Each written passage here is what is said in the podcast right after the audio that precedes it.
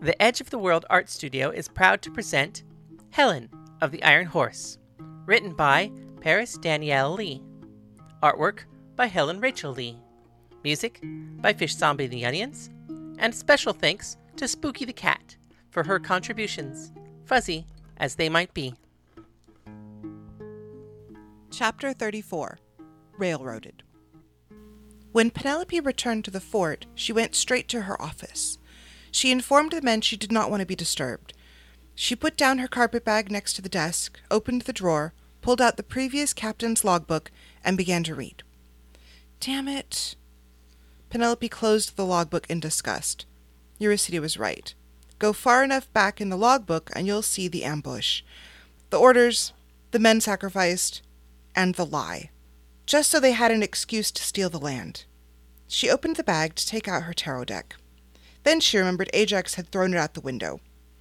She searched the desk for maybe a deck of cards or something else she could use, but there was nothing.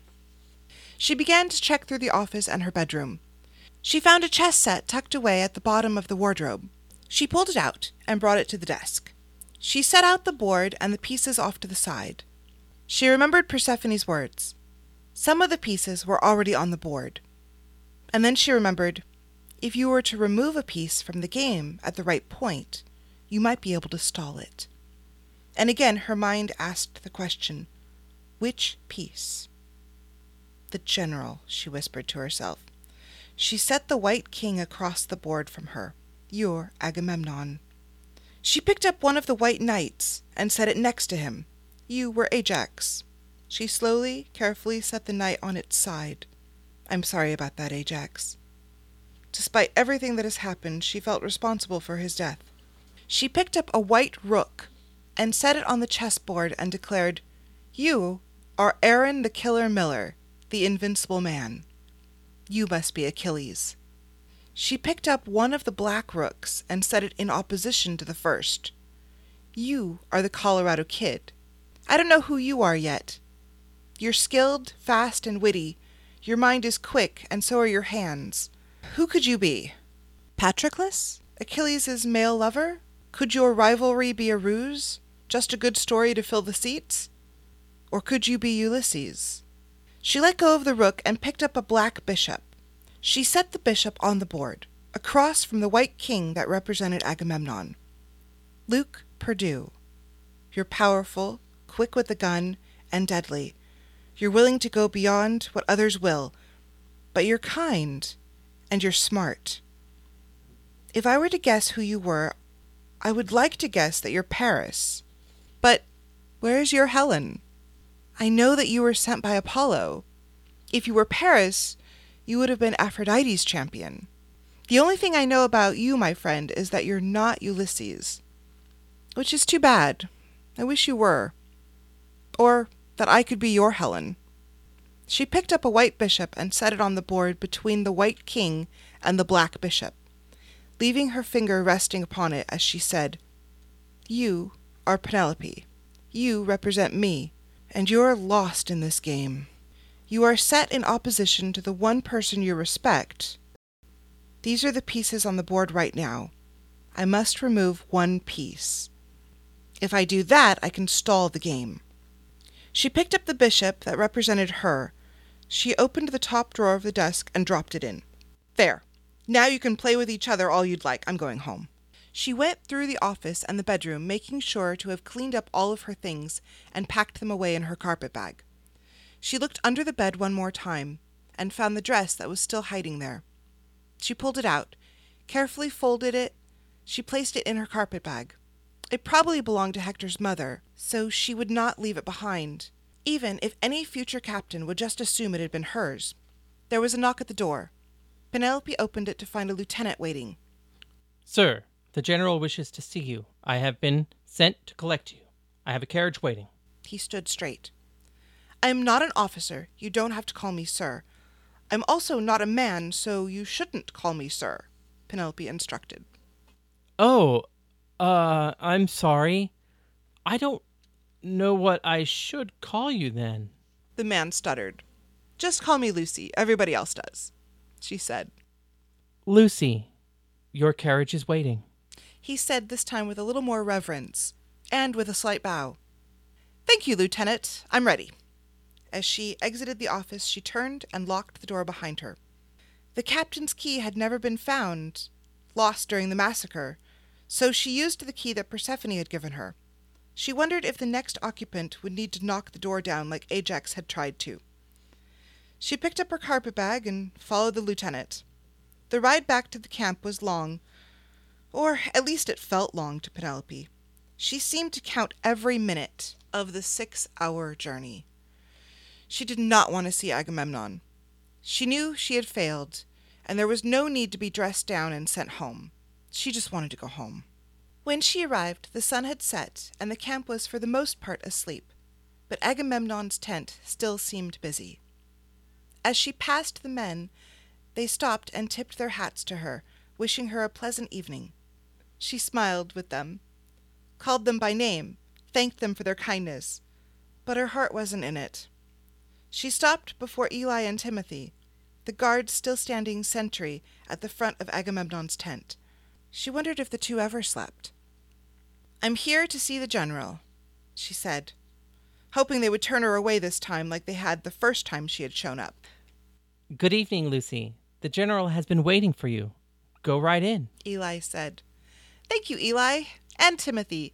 If I don't see you again, know that it's been a pleasure meeting you, and I want you both to try and stay safe, okay? Don't look so down. Just go inside, said Timothy with a smile on his face. Inside the tent, there were less people than usual, but Agamemnon still stood at his map, and still there were men shuffling papers from here to there. Well, if it isn't my little miracle worker. Uh, gentlemen, I'm going to need the room, please. Agamemnon said with a bit of a laugh in his voice. When all of the men were gone, Penelope finally spoke. I'm sorry about what happened.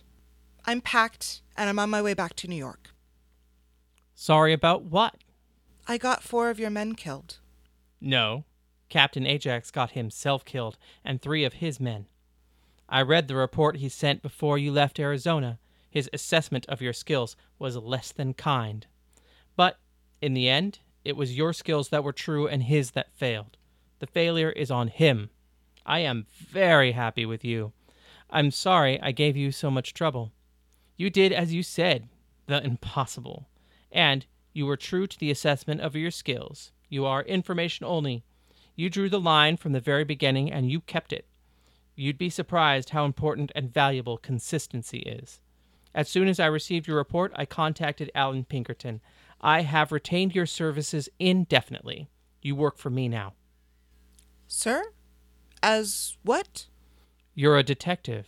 Now you're my detective. If you were military, we would refer to you as an intelligence officer. I'm being conscripted? Nothing so vulgar. You're hired. Everything you've done up to now has been a test. Now your real job begins. What rank would I hold? You're a spy. Spies don't get ranks. But it will be understood that any request you make holds the same weight as an order from me. And who outranks you? Nobody outranks me. What about the president? If Mr. Lincoln sent a request, it would be given immediate consideration.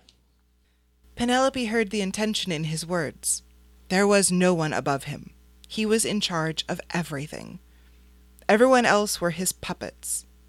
And now he wanted her. She remembered the chess set in her office. She remembered the pieces laid out. She had to remove a piece from the board, but there was only one piece she had control over her.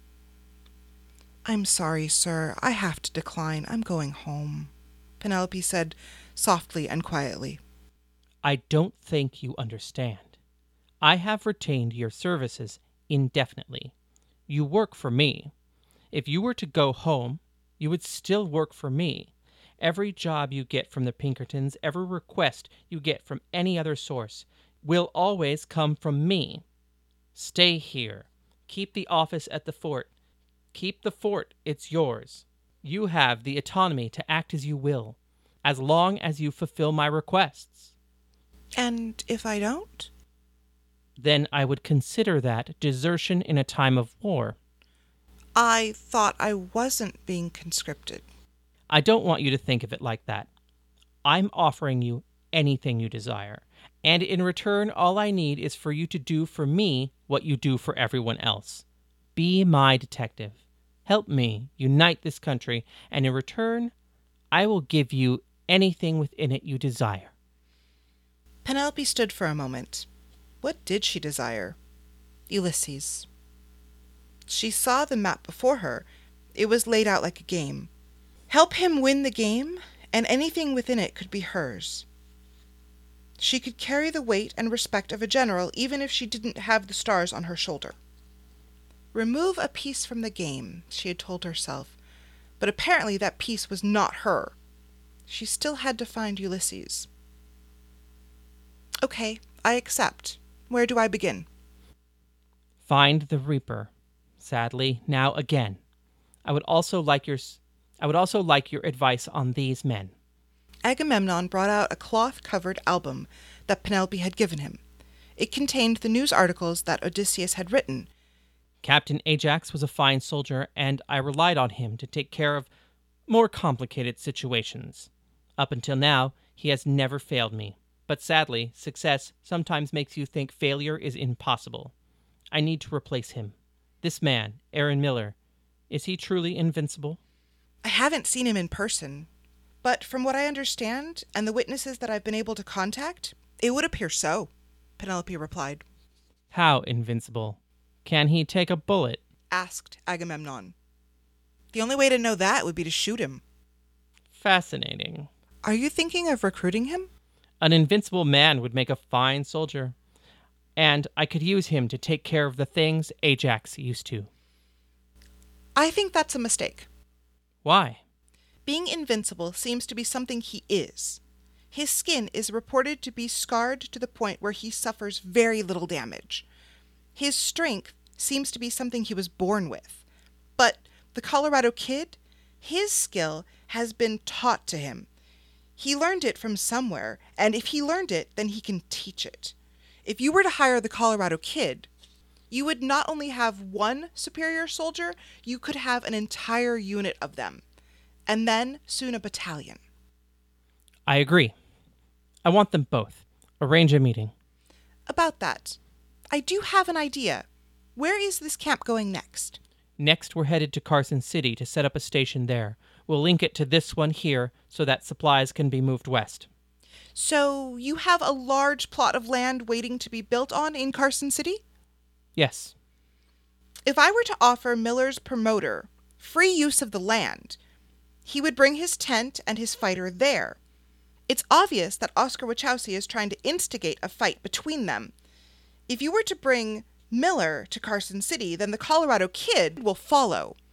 And following him, Oscar Wachowski. Three out of four ain't bad. Now, all we have to do is find the Reaper.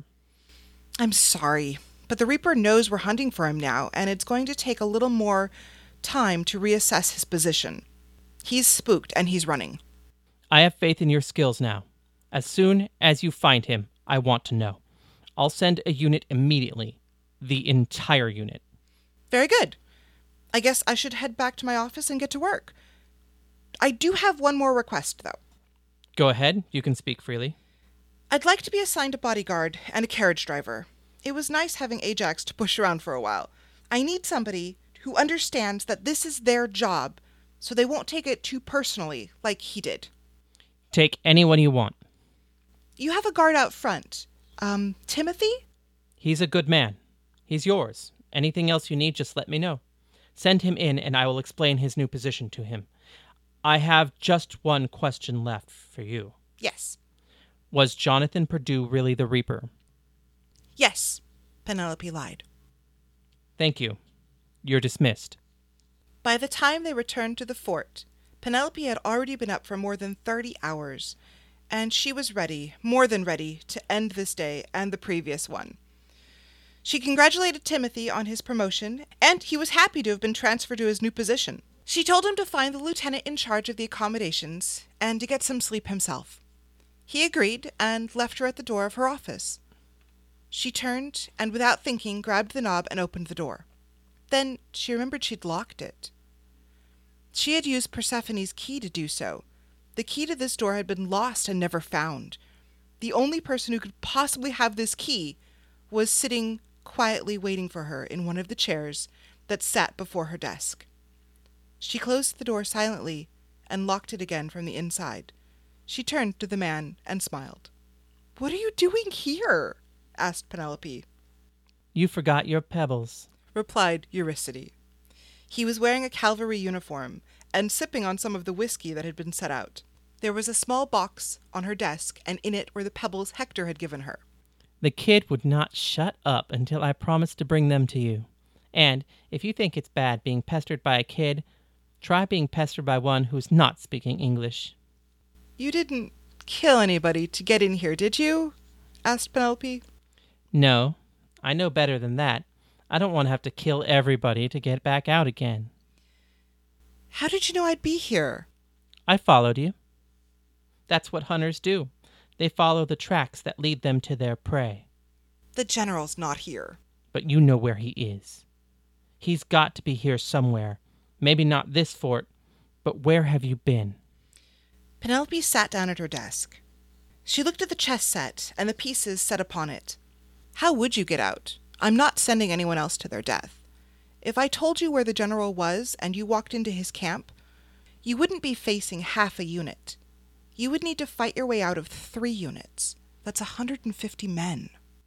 I'm not worried about getting out. I can get in like I got in here.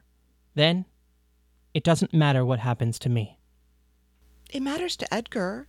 It matters to your father. It matters to me. Penelope walked around the desk and took the chair next to Eurydice. She sat in it and set her hand on his knee. I'm not asking you to give up your hunt. I need you to kill the general, but I'm asking you to be smart about it. I'll help you. The general is moving on from here. He's going to Carson City. Meet me there, and we'll make a plan. Why should I trust you? asked Eurydice. Because I know you're right. Because I have a game of my own to play, and I need to remove a piece from the board. What better piece to remove than Agamemnon? Don't talk in riddles. Tell me straight. Why should I believe you? Luke, I'm in trouble, Penelope said as she took his hands and looked him in the eyes.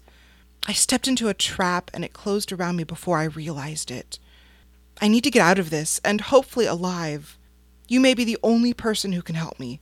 Will you please help me? Eurydice could see that she was on the verge of tears. He knew what fear looked like, and he saw it now.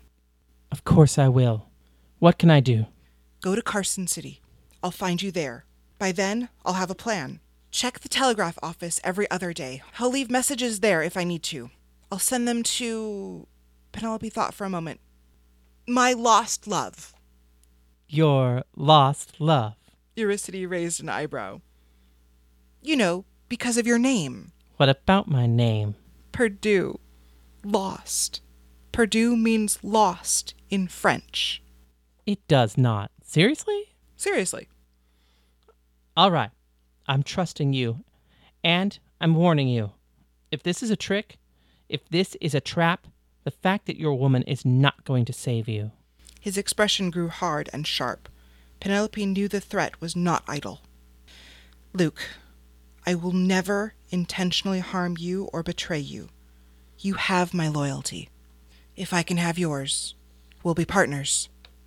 Penelope stood and held out her hand as if to shake. Eurydice stood and then stepped into her and held her around the middle. He pulled her close and kissed her on the lips. I'm sorry. I just wanted to know. Eurydice explained, a flush in his cheeks. You wanted to know what? Penelope asked, touching her lips. Eurydice didn't answer, he just smiled. This time Penelope flushed. He reached down into his boot. He removed a small revolver that had been hidden in it. He set it on the desk. Keep this with you. It's small and can be easily hidden. It's a custom piece, and it only holds four shots, but it has saved my life on several occasions. Double action, so all you have to do is pull the trigger. He went to the door and opened it. I will see you in Carson City. Good night, Lucy. He closed the door and left. Penelope could not tell if she was dizzy from the kiss or just from the fact that she had been up for so long. She sat down behind her desk again. She picked up the revolver and pointed it at the White King. She said out loud. She opened her carpet bag and placed the revolver inside. She forgot to give him back the dress. She opened the top drawer of her desk and removed the white bishop that represented her. She set it with the rest of the pieces and took a black bishop and put it on the board next to the one that represented Eurydice. Partners, she whispered, as she touched her lips, remembering the kiss. She looked once again at the board, studying.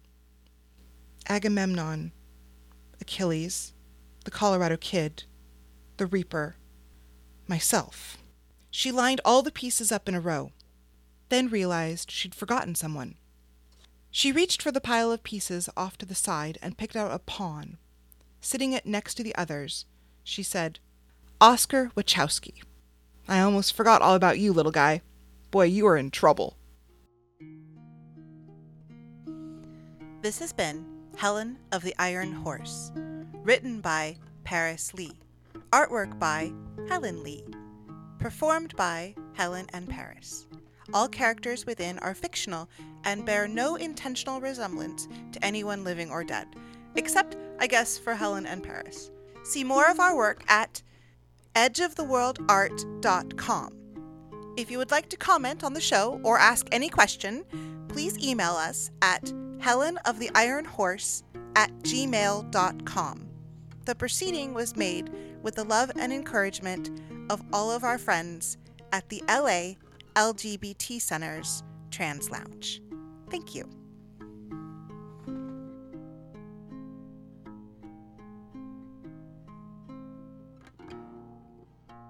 you